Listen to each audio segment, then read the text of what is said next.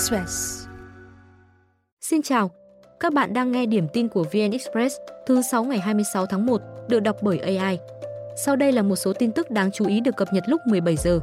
Dự báo, trong ngày 27 đến ngày 28 tháng 1 tới đây, nhiệt độ miền Bắc tăng, băng ở các điểm cao tan dần nhưng vẫn trong ngưỡng rét hại, trung bình ngày từ 13 độ C trở xuống. Hôm nay là ngày thứ năm liên tiếp miền Bắc rét hại, nhiệt độ đã tăng 1 đến 2 độ so với ngày rét nhất 23 tháng 1 còn 11 trên 25 tỉnh thành rét dưới 10 độ C, tập trung ở vùng núi.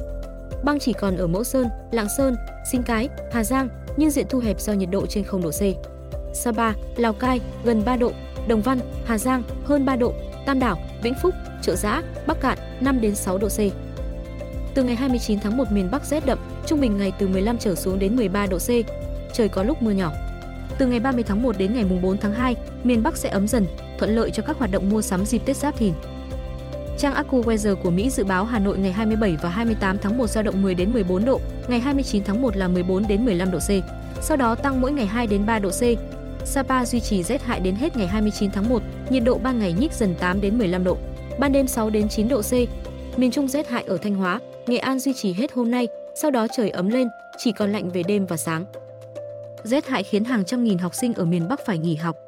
Nhiều người già, trẻ nhỏ nhập viện do các bệnh hô hấp, đột quỵ, tim mạch.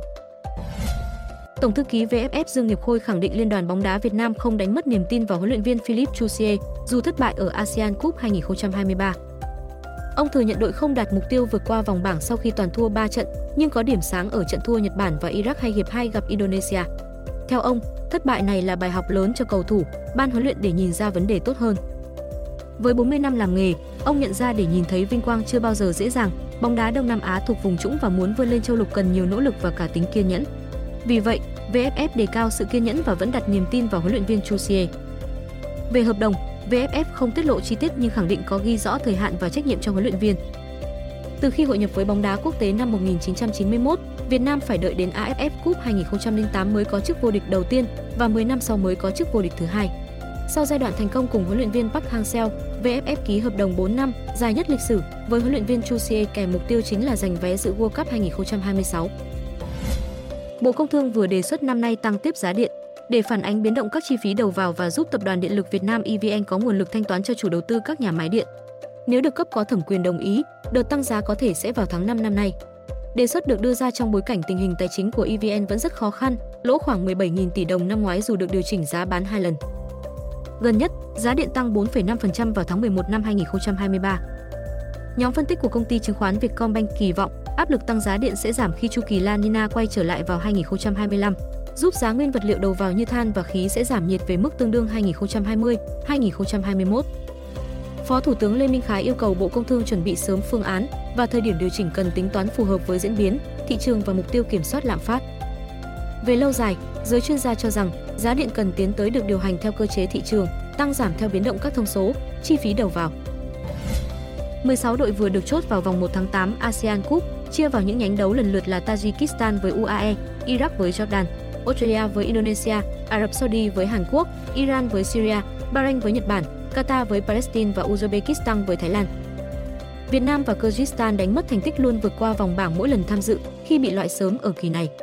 Tajikistan lần đầu dự vòng bảng ASEAN Cup nhưng đi tới vòng 1 tháng 8. Indonesia, Syria và Palestine cũng làm nên lịch sử khi lần đầu vượt qua vòng bảng. Vòng bảng kỳ này có 3 đội toàn thắng là Iran, Iraq và Qatar, trong đó chỉ có chủ nhà chưa thủng lưới. Tại cuộc họp khẩn của Hội đồng Bảo an Liên Hợp Quốc ở New York, Mỹ ngày 25 tháng 1, Nga và Ukraine cáo buộc lẫn nhau chịu trách nhiệm vụ rơi máy bay quân sự hôm 24 tháng 1. Máy bay này chở 65 binh sĩ Ukraine trước cuộc trao đổi tù binh theo kế hoạch ở tỉnh Belgorod, giáp biên giới với Ukraine. 9 người Nga và toàn bộ tù binh Ukraine trên khoang thiệt mạng. Phó đại sứ Nga nói rằng đây không phải vụ trao đổi tù binh đầu tiên giữa hai bên. Ông cáo buộc Ukraine đánh đổi mạng sống binh sĩ vì lợi ích địa chính trị của phương Tây nên đã hủy hoại quy trình này theo cách dã man nhất có thể. Ukraine bác bỏ cáo buộc này vì không được thông báo về số lượng phương tiện, con đường và phương thức vận chuyển tù binh. Điều này cho thấy Nga có chủ ý gây nguy hiểm đến tính mạng và sự an toàn của tù binh. Các đồng minh của Ukraine cho rằng Nga phải chịu trách nhiệm về vụ rơi máy bay vì ngay từ đầu, chính Nga đã phát động chiến dịch ở Ukraine. Giới chức Ukraine thông báo mở cuộc điều tra riêng về khả năng có sự vi phạm luật chiến tranh. Thông tin sẽ tiếp tục được cập nhật lúc 21 giờ.